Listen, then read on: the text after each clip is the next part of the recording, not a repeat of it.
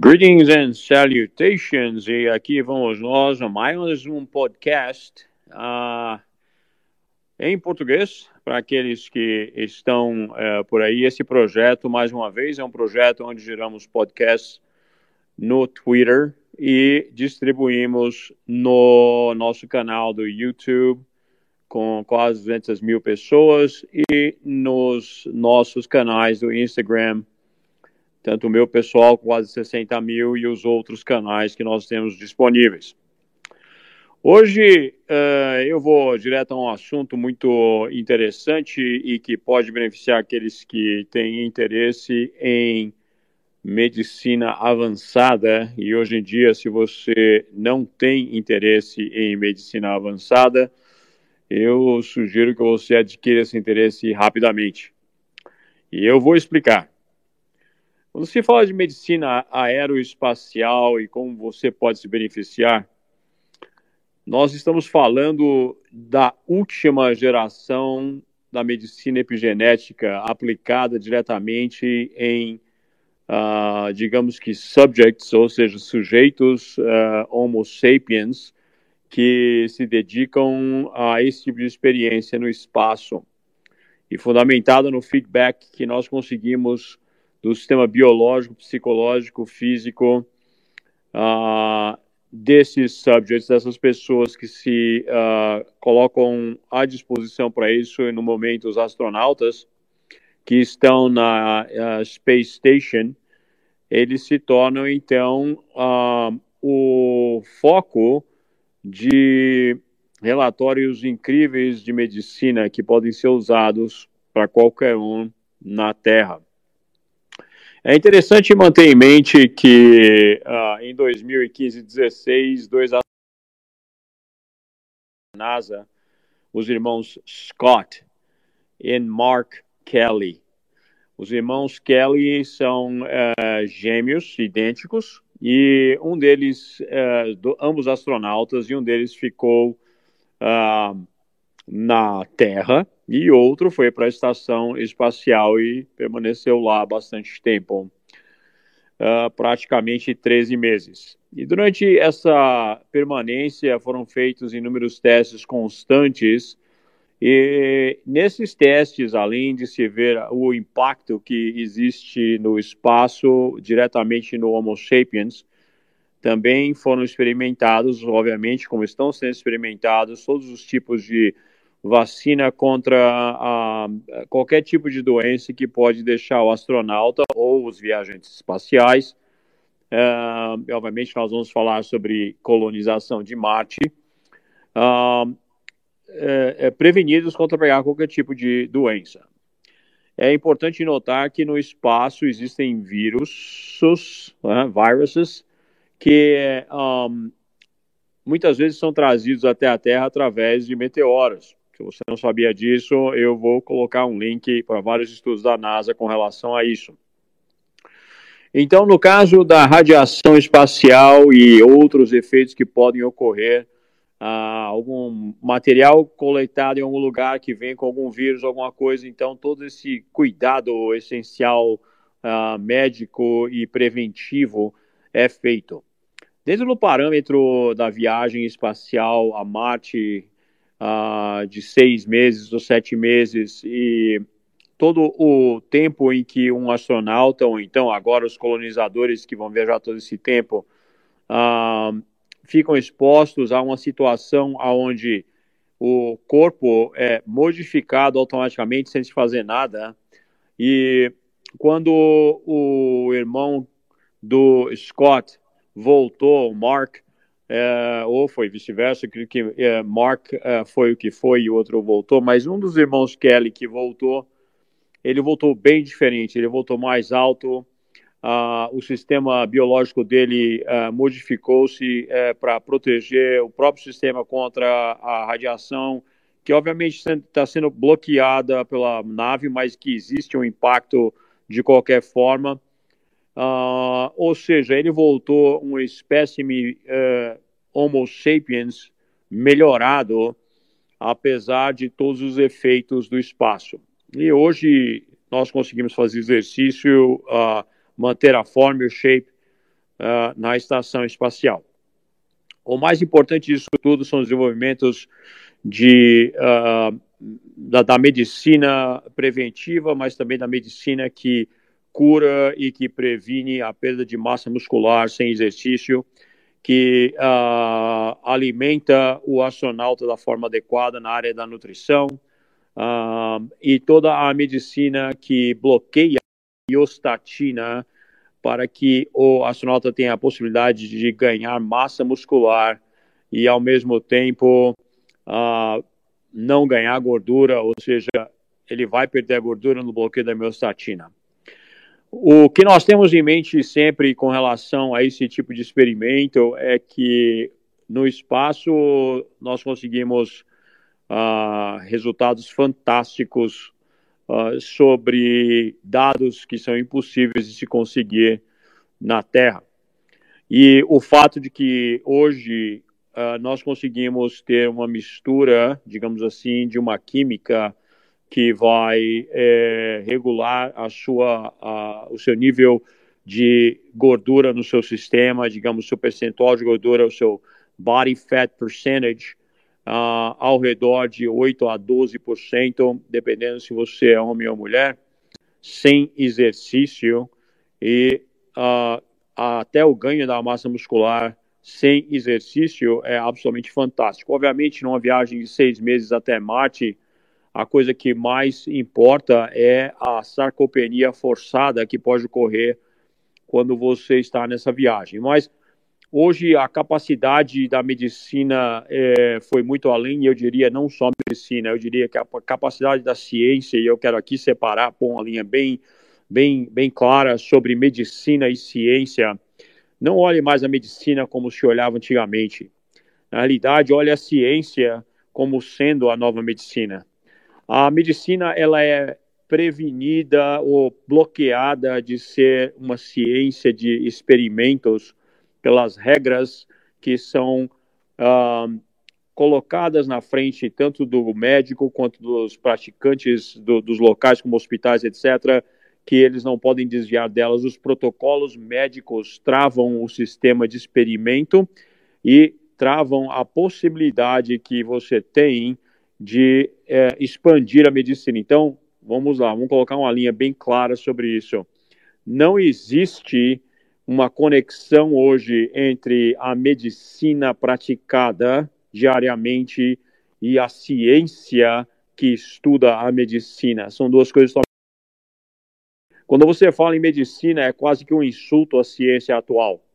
Então eu quero deixar de lado a medicina, porque médicos são dos mais estúpidos seres humanos que eu já encontrei na minha vida. Não porque eles são ignorantes de conhecimento, mas porque eles são ignorantes de entendimento de vida. E o sistema médico hoje é uma podridão só em todos os lugares. A arrogância impera e a falta de eh, procura de melhora e capacitação atual é uma realidade e uma infelicidade aplicada. Então, o que nós não vamos fazer é comparar a medicina com a ciência da pesquisa e da busca constante da melhora da saúde do Homo sapiens em todos os lugares, inclusive no espaço. A ciência é o que tem levado avante, o que tem permitido que a subsistência do ser humano, do Homo sapiens, durante todo o Covid e a pandemia que ocorreu.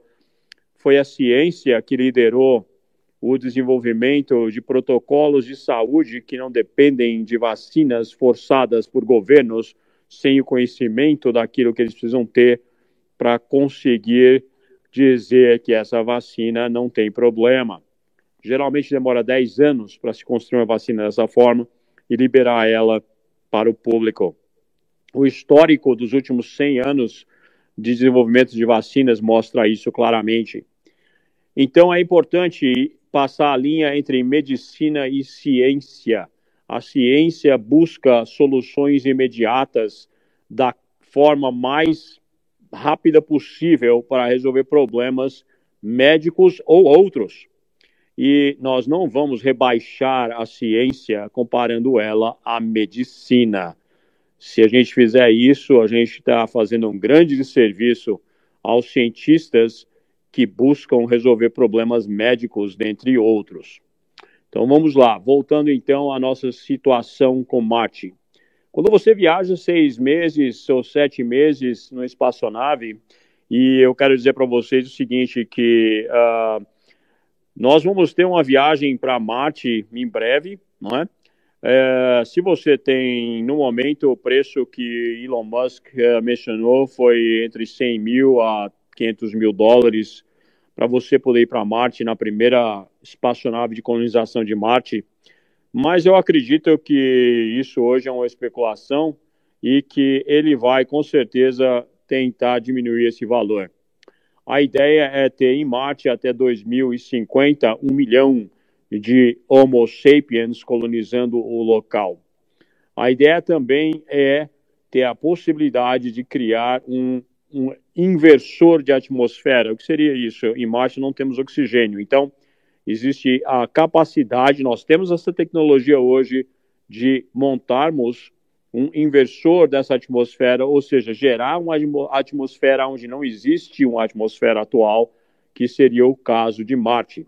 Acredito que Arnold Schwarzenegger fez um filme sobre Marte um tempo atrás, acho que uns 20 anos atrás talvez, e ele mencionou essa possibilidade, ele não, mas o filme, obviamente, uh, de termos essa viabilidade tecnológica que hoje é um fato. Hollywood está sempre na frente com a situação científica. Os escritores científicos de Hollywood são extremamente bem informados da ciência que está por vir. Geralmente, o que a gente vê hoje vai rolar daqui uns 20 anos. Voltando então à saúde e à, e à posição que nós temos com relação à manutenção de massa muscular, perda de gordura, bloqueadores de biostatina são um fato hoje. Nós temos YK11, YK11, que é um bloqueador de hemostatina fantástico. Nós temos MK677, que é um estimulador do nosso, da nossa produção do Human Growth Hormone, do, do hormônio do crescimento.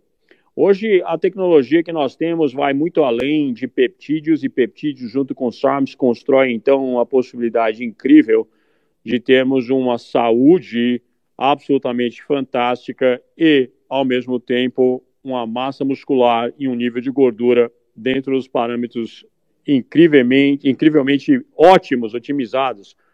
Você tendo de 8 a 10% ou a 12% de gordura, uma massa muscular não só desenvolvida, mas forte.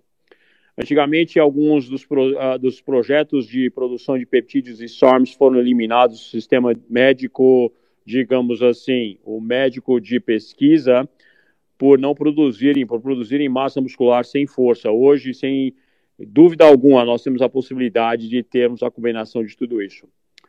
Mais ou menos uns 24 a 36 meses atrás, eu fiz alguns vídeos criticando na época a forma que SARMs estavam sendo usados.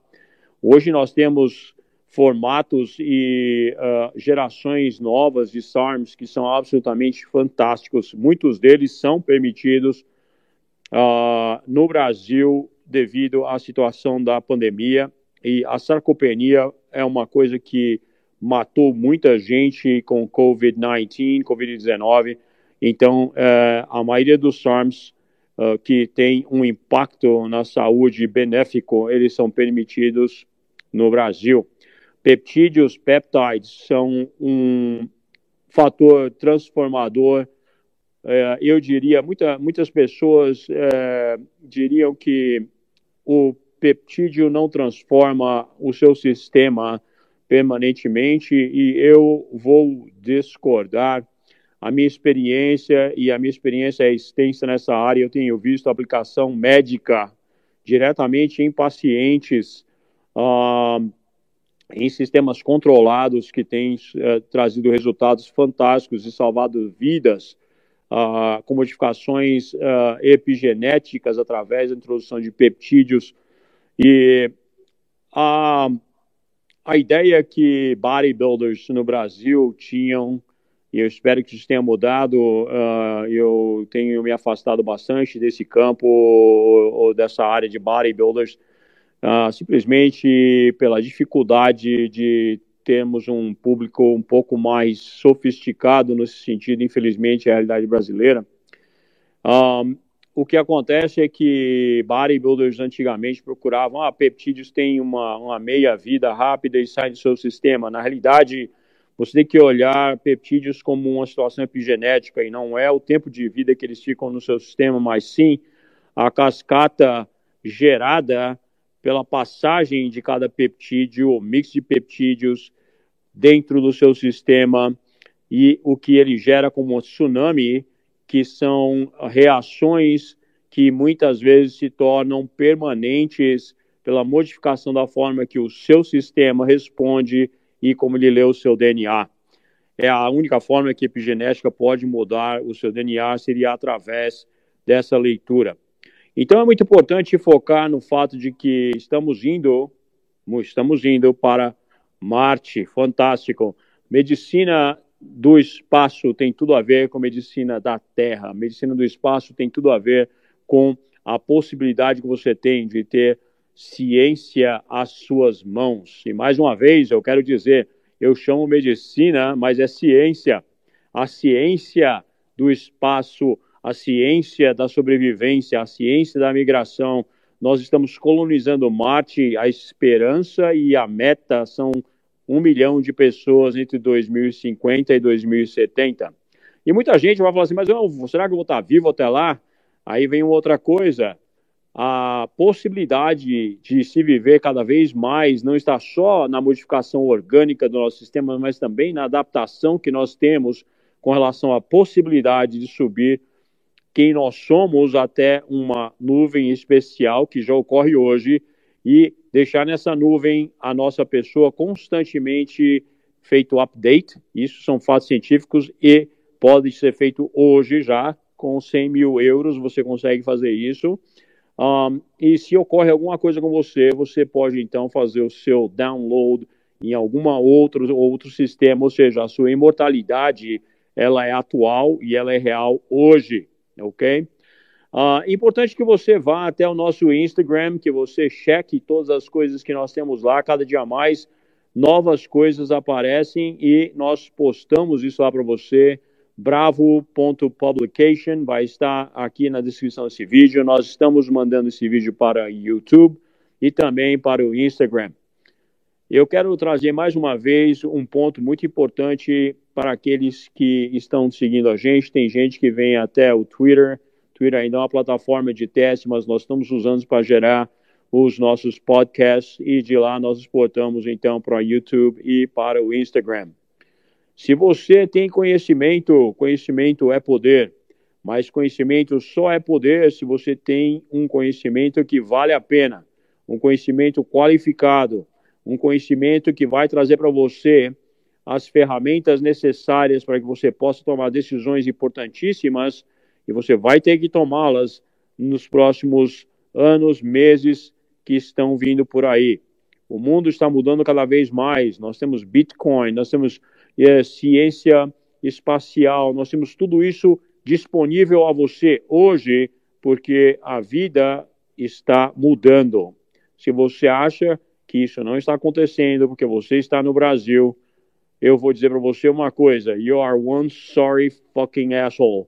Ou seja, você é um idiota, traduzindo um pouquinho menos pesado. Galera, é o seguinte, muito obrigado.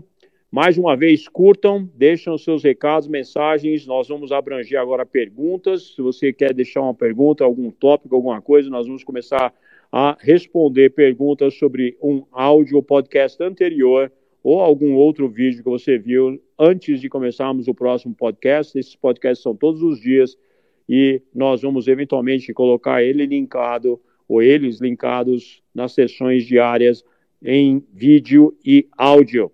Mais uma vez, muito obrigado pelo apoio. Thank you very much. Knowledge is power. Conhecimento é poder somente se for bom conhecimento e você colocar para bom uso. Lembre-se, você é responsável pelo seu sucesso e mais ninguém. Thank you very much. O podcast em inglês vem depois. Have a great night e aonde você estiver, a great day. E nos falamos no podcast amanhã. Have a good night.